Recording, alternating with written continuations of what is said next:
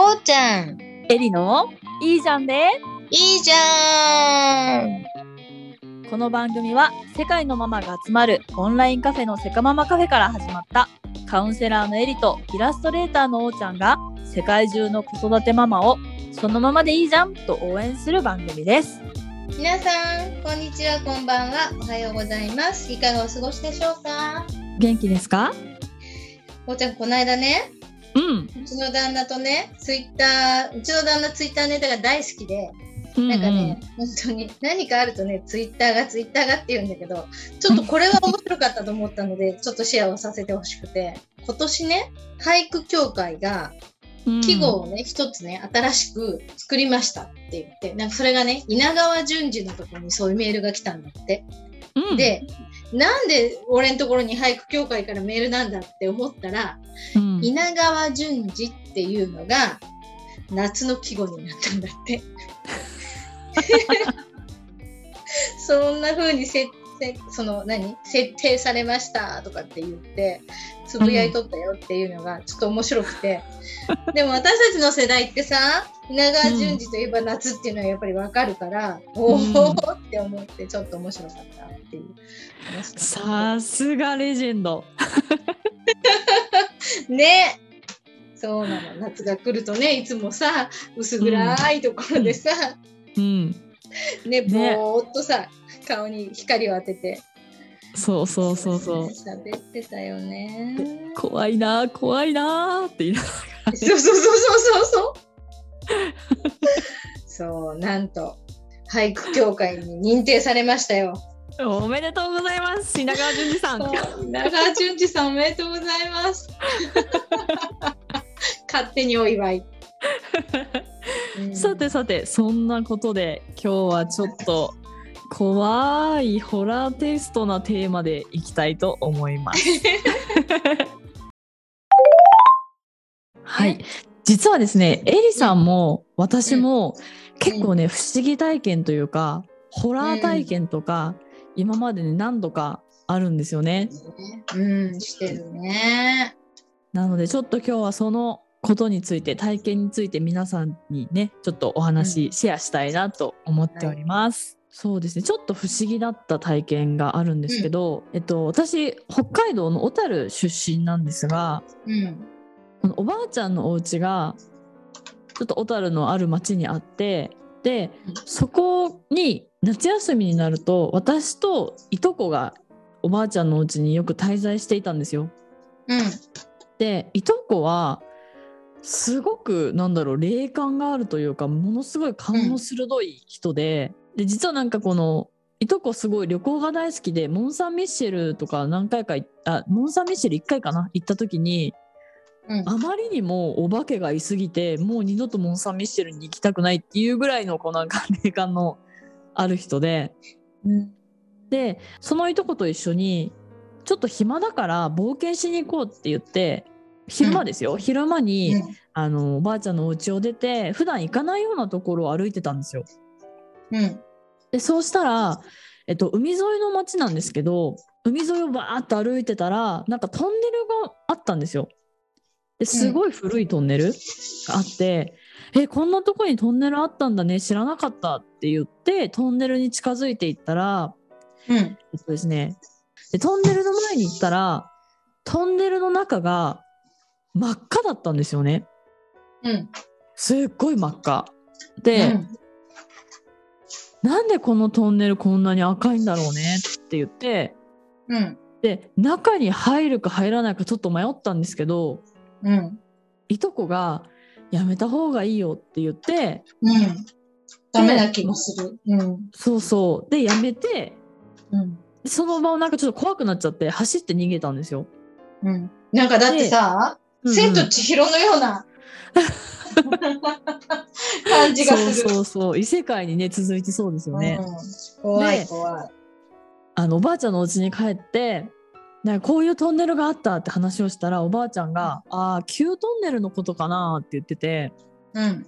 でもあそこはなんか危ないから近寄んない方がいいよってその危ないっていうのはあのお化けが危ないとかじゃなくて、物理的に危ないからうん。近寄らない方がいいよ閉まってるしって言ってて。うん。で閉まってるって何のことだと思ってもう全然開いてたんですよ。うん。でなんだろうなと思ってで閉まってるってなんだろうねみたいなことをいとこと話してたんですね。でその、うんトンネルが旧トンネルのすぐすぐ横というかちょっと横の方に新トンネルって今使われているトンネルがあるんですね。うんうんうんでちょっと明日もう一回行ってみようよって言って次の日も行ってみたんですよ、うん。旧トンネルの方に。うん。そしたらなんとうん。バリケードみたいにうん。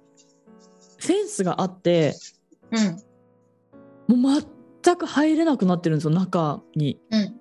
うんで。しかももう経年劣化が激しいようなバリケードで木のバリケードだったんですけど、で横の方がちょっとあの石が積んであるようなバリケードになってて、もうね昨日のあれは何だったの？みたいなうん。感じででそのバリケードの上の方がちょっと空いてたのでうん。なんだろうバリケードに登るような感じで上から覗いてみたらうん。また真っ赤だったんですよ。で、で光も全然入らないところでトンネルの反対側もう完全に閉じられてるんですよ。うん。でも真っ赤なライライトというかもうほんと何とも言い難い真っ赤な光がわーって中にあってでいとことわーって逃げたっていう思い出があります。あれがちょっと不思議な体験でしたね。えエリさんは何かありますか？うん、私はよく見えないから、本当にそれが本当かはわからないけど、私のお友達でね、本当に霊感の強い子がいて、見えるっていう子がいるの。うん自称見えるだから本当に見えたかどうかわかんないけど、ある時ね、あの、高校の授業を受けてて、暇だなぁと思って、真面目に授業なんか受けてない子だから、ホームルームだったかな最後帰る前の。なんか、ぼーっと廊下の方見てたら、ふーって影が見えたの。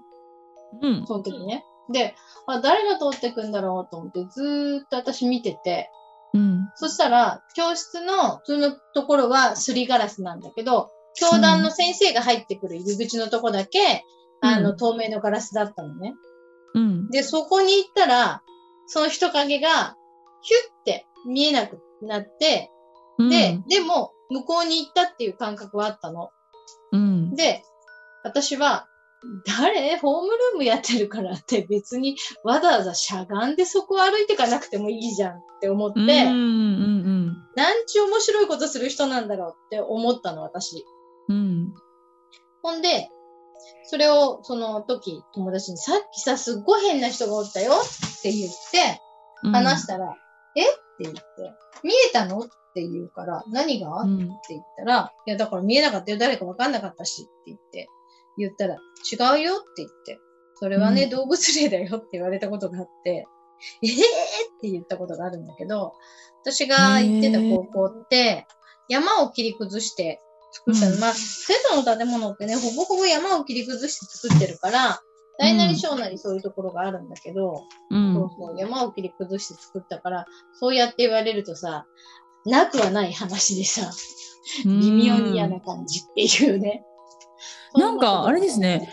あの霊の種類まで分かっちゃうんですね動物霊だよっていう風にねなんかね、その子はそうやって言ってた。うん私はそんな、あの、なんていうの、影っていうか、ふーって通ってくみたいに感じたんだけど、うんうんうんうん。でもわかんないよ。本当にさ、すごい律儀な子がさ、うんあのーしゃがんでさ、行ったかもしれないじゃん、うん？確かに確かに。うん、そっか。確かに影はあったんだけどうな、正面とかに見たら、あっって思って、誰だそんなかがんで通ってくやつと思ったのが覚えてる。うん。なんか人によって見え方って違うじゃないですか。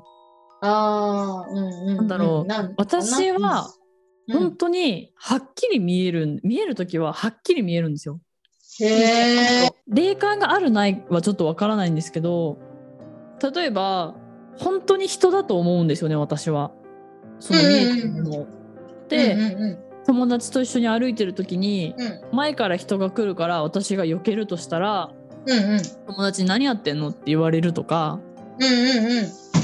なんかそういうことがたまにあったんですね。今は全然ないんですけど、なんか二十歳ぐらいの時になんだろうなちょっとなんかチャンネルが合いやすくなってたのかわかんないんですけど、うんそういうことが結構あって一つ面白いなって思うのがあってうん。あのはっきり人間として見えてたのにある時、うん。なんて言ったらいいんだろうなぼやーっとした光の人間が見えるようになったんですよ。ほう。え、うんその一人の人のうん、形の周りに見えるの？それとも、その人が、そのもやっとした人が動いてるの？そうもやーっとしたあの必ず暗い時に出てくるんですけどなんかこうう。もやーっとした光ってる人間の形に光っているものうん。があってでそれがねなんかね、うん悪い感じはしないんですよ全然見えても。うん。で見える時って、なんて言うんだろうな私を驚かせてくるんですよ。へなんかしかもあのうわーみたいな驚かせ方じゃなくて私の目の前に急に飛び出してきて「わー!」みたいな感じ なんか手を広げて「わー!」ってやってくるんですよでーそのままいなくなるんですよねでへなんか私はその人を驚かせ屋って呼んでたんですけどその頃、ーうん。うん驚かせ屋がたまになんか私の目の前に現れて「わー!」ってやって消えていくのでで街の人から見るとすごい変な人なんですよね。私は一人でギャーって言ったりとか、あ、そうか。そう、なんもないところで叫ぶ女みたいになってて、うん。怪しい。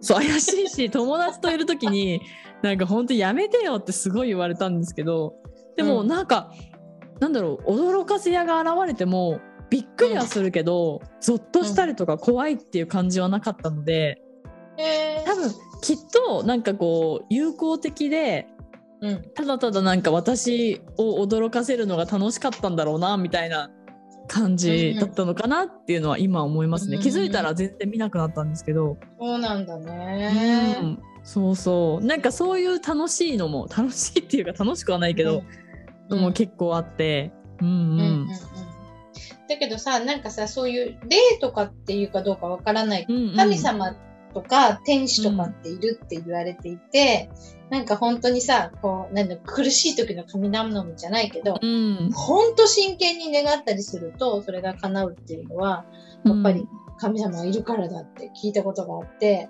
うん。でも私の神頼みってすごいどうでもいいことなのね。うんうんあの、小学校の時、小学校だったかな？中学校だったかな？時にね、ボーリング大会があって、うん。で、どうしてもそこでストライクが出したかった。うん。めっちゃ願って、もう絶対ストライクにしてくださいと思って、めっちゃお祈りして投げたらストライクになったっていうね。まあたまたまなんだろうけど、でも私はね、絶対本当にどうしてもって思う時にその日はするとなったから、絶対神様いるわってうんうんうん思って、信じるものに救われるからね。オーダーしないとさ、聞いてくれないって言うからさ、うんうんうん。もう本当にちゃんとお願いした方がいい。だから私も1億円お願いしますって。こうちゃん家に行くために私に1億円が誰か届けてくれるっていうね。ちょっと私と エリさんの不思議体験でした。あの、皆さん、あの、くすっと笑ってもらえたらいいかなと思います。うんうん。ね、はい。あとねそのお便りとかコメントとかで私もねこういう不思議な体験したことあるよっていうのがあれば、うんうんうんうん。ぜひぜひお寄せください。私たちも番組内でね取り上げていこうと思いますので、うん。はい。いいじゃんでいいじゃんでは皆さんからのお便りを募集しています。番組のご感想お悩み相談やコーナーへのお便りもお待ちしています現在募集中のコーナーは聞いてよ私の子育て失敗談成功談みんなにおすすめしたいこの絵本私の何でもランキング爆笑子供の言い間違いですお便りフォームは概要欄に載せていますのでどしどしお寄せくださいねお待ちしておりますはい、皆さんお待ちしてます。今日も聞いてくださってありがとうございました。またね